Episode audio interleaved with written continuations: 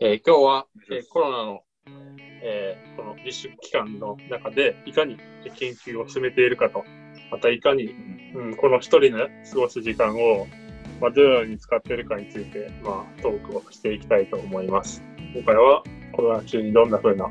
えー生活をしているかですけども、まあ、巷では、まあ、高校の授業がオンラインになったりとか、まあなんか、大学の授業も、まあ、反対はオンラインが、オンラインで授業が全国に始まりましたけど、まあ、研究はまだ大学に行けてない状況ですし、まだ学生も大大大学に行けない状況ですけど、まあ、どんな風に、えー過ごしているのかを聞いていきたいと思います。じゃあ、まずは、あゾノさんから。あの、はい。普段の研究スタイルと、このコロナの期間、こう変わったことについて、その、簡単に話してもらっても。まあ、そんなに大きく変わったかっていうとは微妙なところで、まあなんでしょうね、やっぱり、一応情報系だからこそ、あの、まあ、遠隔的にやれる方法とか、あと、エキスに行かなくてもできる方法とか、結構、できあの、ちゃんと準備できた部分はあるんで、まあでも、ちょっと変わった部分としては、俺自身というよりも研究室のやっぱり活動がすごく変わって、例えば今、だいぶ年度の初めだから、こう、新入生たちを、なんていうんですかね、あの、研究室配属とか、あと、まあ、それに対する新刊とか、あと発表会とかが、まあ、全部、あの、オンラインになったっていうのはかなり、まあ、大きいのかなとは思ってまして、うん、特に、まあ、新しく来た子たちは、雰囲気もわからないわ。研究室に来たら多分、まだ、これまで2回しかないと思うんですけど、2日間だけこう、ああの、来てっていう状況で研究を決めなきゃいけないっていうのは、かなりシビアだなと思うし、こっちも、まあ、俺、そんなに、あのそんなつもりなかったんですけど、でも音研究5年か6年ぶりなので、あのそういう意味でも後輩で M1 から入ってきた子が、その研究、音に興味あるって言われたから、じゃあその発表というか、スライド作って説明してくれって言われたのに、こうなったからもうスライドだけ作ったみたいな感じになったりして、なんかこう、連携も取れないし、人となりもわからないままこう発表してるどうなんだろうみたいな、まあそういうところですね。はい。だからまあ、自分の研究っていうよりもそこに関わるその人っていう部分がちょっと、はい。連携取っていくっていうのは、かなり変わったように感じます。ちょっとあのねじいさんに行く前に、あの、ちょっと聞きたいんですけど、その、情報系って、いわゆる情報を扱うわけじゃないですか。いや、ちょっとあの、ざっくりしてて申し訳ないんですけど、すごい、いい、いいね、今の。今のこの、いい感じの、みんなが納得する説明ですよ。あのやっぱオンラインになって、その、やっぱその情報のやりたり、やりたりというか、まあ、Wi-Fi を使ったりとかすると思うんですけど、やっぱり Wi-Fi って遅かったりするし、まだこの時期だと Wi-Fi すら契約してないとか、もしかしたらいて、携帯だけでなんかデザリングやったりとか、なんかやってる人いっぱいおると思うんですよ。なんかそのコロナになった時に、なんか自分の、なんて言うんだろう、研究環境を整えたっていうのはあります？なんか、ないっすね。ないっすね。もう元から、元からすごいのがあった。なんか現地に行くなと言われているんで、そもそも何もできない。そうですね。俺もコロナになったからといって、まあ、本当にコロナになる前に、コロナ関係なく、ちょっと、あの、遠隔操作の、あの、もっと関係良くしようと思って、ファイル、あの、ファイルいじってるようにしたりとか、まあ、してたのが構想してる部分はあるけど、なんかコロナのために何かしたっていうのは特に、情報系に関しては、まあ大体みんな VPN を自分で貼れるように、なんかルーターかなんか置いて、で、設定を入れて、ね、で、なんか、まあ、まあ、グローバル IP 絞ってとかやりながら、ね、なんか他の人が容易にアクセスできないようにはしないといけないけど、まあ、家からつなげるための工夫、創意工夫を、多分ね、このコロナ関係なくやっているから、多分あんまりインパクトはないんじゃないかな。あそうなんですね。いや、僕、じゃあ僕だけですか？僕はですね、インパクト受けた。家の Wi-Fi がですね、あの、あ、でもやばいもんね。あの、600kbps という、あの、普通の iPhone とかのまあ、100分の1から1000分の1の速度なんで、ネットすら開けないっていうゴミ Wi-Fi なんですよ。Wi-Fi じゃないやん。なんで契約してるんだっけみたいな。なんでそうなんでそんなものに何千円も毎年毎月払ってるんだっけっていうのを気づく機会の まあなったんですけど、まあそれだとどうしようもないので、結局、あの携帯を、通信プランを大容量に更新。だからなんかお金がかかんなかったので更新して、でかつデザリングして、だから余計にお金がちょっとまあ、かかっちゃってはいるんですけども、なんですよね。っていうのが、そのまあどうしてるのかなっていうのを、あの、情報のスペシャリストに聞こうと思ってたら思っていたら、やはりスペシャリストなので、あの、もうすでにそんな環境はあったということですね。はい。なんか、ズームの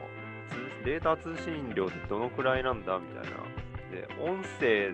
のみと音声あり、あ、ちゃうわ。映像ありで映像ね全然違ってて、全然違いますよね。1時間あたりに、なんかもう、だいたい平均400メガバイトぐらい、うん映像プラス音声だと飛ぶんだよ。飛ぶんだよ、本当に音声。だけやったら、もうなんか数十メガで済むから、20 10メガ、うん20メガで。なんかね、あんまり映像使いたくないなと思いつつも、会社からは顔を出せと言われ、しゃあないなって感じでやって。顔を出せ。怖い会社だ。まあね、まあ、コミュニケーションでいや顔の表情とかからなんか取れる情報と結構いっぱいあるから、それはまあ確確かにその通りやなと思うんやけど、僕自分のところもなんか結構 Wi-Fi が貧弱で ちょいちょい切れるんで、そんでたまに携帯に、でもテザリングに切り替えるんやけど、なんか切り替えたら切り替えたでなんかもう通信量7ギガ超えちゃってですね、うん。辛いな。ちょっとごめんなさい、話がそれでいきましたね。いえいえ。じゃあ、ちょうどじいさんのターンで。あ、僕ですか。はいはい。この期間、なんか自分の場合、まあ僕は社会人のドクターなんで、まあ、基本東京にいるんですけど、まあ、その前までは1回ぐらい大学に足を運んで、リアルで教授に会って、で、ワンオンワンでなんか数時間続けて議論しながら、週に1回他のタイミングではスカイプでつなぐってことやってたんですけど、今完全にオンラインに切り替えて、で結果どうなったかっていうと全く問題はなくて、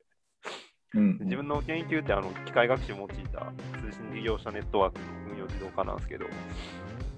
あのまあ、このコロナウイルスの蔓延で完全にオンラインに振り切ったことで、まあ職場の中での余計な動きもなくなって、通勤もしなくなって、まあ結構安定して進捗が出るようになって、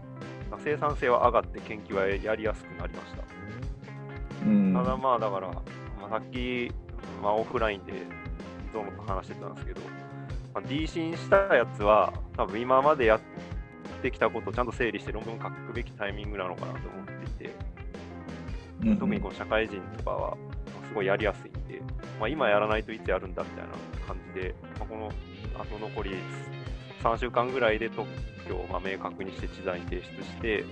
まあ、論文の執筆のリズムを作って、まあ、今までやってきた研究っていうのを論文にまとめたいなと考えてますね。うん。なんか、ま、真面目な 回答です。すみません。いやいや、真面目でいいですよ。はあはあはあまあ本当に、あのね、多分、社会人ドクターは特に会社が今、あの、あんまり動かなくていいし、でキャあの学生の、まあ、いわばその進学してきた人は、学進とかこの時期あるから、それを書く時期でもあるから、で、あと修士とかでやってきたことをまとめる機会ですし、なんかやっぱ修士とドクターになると、テーマもめちゃくちゃ厳しくなるじゃないですか。そのままやっていいパターンと、本当にそれはやっていいのかっていうのをこう考えなきゃいけないうん。だったりとかもするので、役立つのか、これは修論を終わらせるためだけのテーマだったのではないのだろうみたいなね。そういう話とかがあるから、すごく大事な時期ですね、こいいですよね。そういう一人で過ごす時間が増えたからこそ、つも一人一人でやらなければやらない作業を、外からの、えっ、と、まあね、介入なく時間を過ごせるっていうのは、非常にありがたいんですけど、あマネジメントしてる人たちはすげえやりづらいと思ってるんだろうなと思いつつも、まあ、若手とか下の人たちは、すごい喜んでるんじゃないかっていう気もしている。まあ、通通信系に関してですけどね、まあ他の業種の人たち、めっちゃ大変やと思うんですけど、給料減ったりとか、あの無給休暇とかなってる人、知り合いでいるんですけど、まあ、恵まれてるなと思いながらやってますね。うん、無給休暇半端ないですね。半端ない、マジで。それはもう、破産やん、破産。ガンガンでもく減るパターン。学生結構退学してるみたいですよね。ああ、なんか、阪大はやってないのかなあのー、ちょ、なんか支援金を出しますみたいな制度。やってたかなで多分まだやってないねやってないよね。阪大は何にしても遅いからいつも。ここで阪大ねあまりが。ミスっちゃいけないんだけど。ちょっとその辺はまたおいおい。おいおいね。別の機会にね関連の、まあ本当にあるのかまあね好きな、いや、根本的には好きな大学なんですね。ただ、こう、ここが良くなればもっと良くなるかっていうところがね、ちょっと目立つっていうところね。なんかあの、まあま農農はい工大の例やと、その生活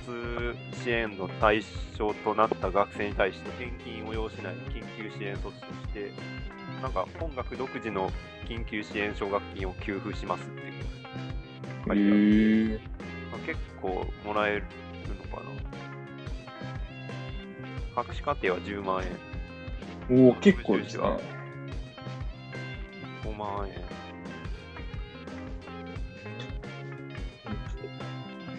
毎月なんかなち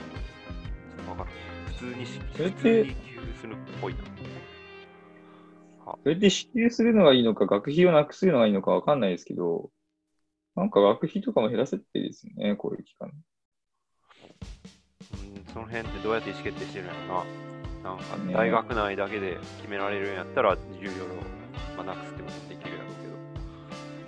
まあ、それか、あれと、なんですかね、あの、遅延する人と同じに含めて、一旦遅延させるとかもありだと思いますけどね。支払いあーって、この状況アルバイトもできないし、失職する人が多いから。まあ、いずれにしても、まあこういうことをちゃんと早めにやっとかないと、まあ、後々の入学者数の影になんか影響するんじゃないかとか、いろいろ、うん、この対応の姿によってですよね、大学が。そういうと日こ本自体、そんな、ちょっと、だいぶろ遅くなってますからね。遅いっていうかね、なんか中途半端だったよね、対応が。そうそうそう。まずね、法律が中途半端なんですね。なんていうかな、あの、本当にロックダウンって日本の民主主義的な考え方だと、普通はやらない前提でいるはずなのに、なんかロックダウンするかもしれないし、しないかもしれないっていう、なんか曖昧な情報がずっと飛び交ってて、でうん結局どっちなんだっつって、で結果、蓋を開けてみると、全国緊急事態宣言は出したけど、別に交通機関が止まるわけでもないし、っていうところできない。法律上できない。うん法律を作らなきゃいけないってなるから、時間かかるし。その辺をやっぱり、いや、僕たちはしないんですよと。だから皆さんの民度にかかってますっていうふうに、しっかりと行動してくださいっていうのをもっとなんか強いメッセージ性を持ってなんかやらないと、うん、それはある。だみたいなところはまあ正直、あ別にな国をディスるわけではないんだけど、あの、うんうんうん。まあでもなんかところはありますね。せっかくの個性ですよね、その民主主義で、こう、まあ、国民の主体性を重んじて、まあ、こう、自由を奪わないというか、上からの言うことを聞けってやらないっていうのは、むしろ個性だったんだったら、そこをもっと強く押し出すべきでしたよね。うん。まあ、研究室単位でもなんか同じことが言えて、まあ、こういう期間だから、まあ、皆さんはこうしてください、ああしてくださいっていうのをいかに早く意思決定できるかっていうのは、まあ、教授しかり、そういうリーダーシップが求められるなと思いながら。いやー、それは思いますね。私の場合、あの、直々の教授が理事なんで、それ大変そうだなっていうのは思いますよね。なんか。でも意思決定早くしないと本当に学生たちがどんどん完成していくようにというと。はい。まあでも真面目な話、あの、自由には責任が伴うっていうじゃないですか。だから、今ってなんか、そのまあ、責任の所在がはっきりしないっていうのはまあ確かに問題ではあるんですけど、まあそれはつまり僕たちに、それぞれの人に自由という名のもとに自分で責任を持って行動しなさいというような、まあ、見方もできるわけであって、研究もその、まあ、もう自分で自分の時間をやるわけですけど、なんかその時間をこう、いかに使うかは結局自分次第っていうのが、結局のところなんですよね、きっと。そこにこう、なんていうんだろう、ドクターとして、やっぱりこう、ドクターって確か一人前の研究者になるための、確か家系だったような、そんな感じの位置づけだったと思うんですけど、うん。結局、今この期間を乗り越えられないと、いずれ来たるあの、ドクター論文の執筆という孤独の戦いに勝てないんじゃないかと、なんだか思えてならないんですけど。まあ、さすが二郎さん。ちょっとあの、終わりどころが見えないんですけど、あ、でもいいね、それぞれ、この期間じゃあ、本当に、頑張っていくべき、むしろ良い機会ではないかという感じですかね。はい。今日ではこんなところで今日はえコロナに対してどんな研究をしているか、コロナに負けるなということで3人で議論をしてました。じゃあ今日はこれで終わり。ありがとうございました。ありがとうございました。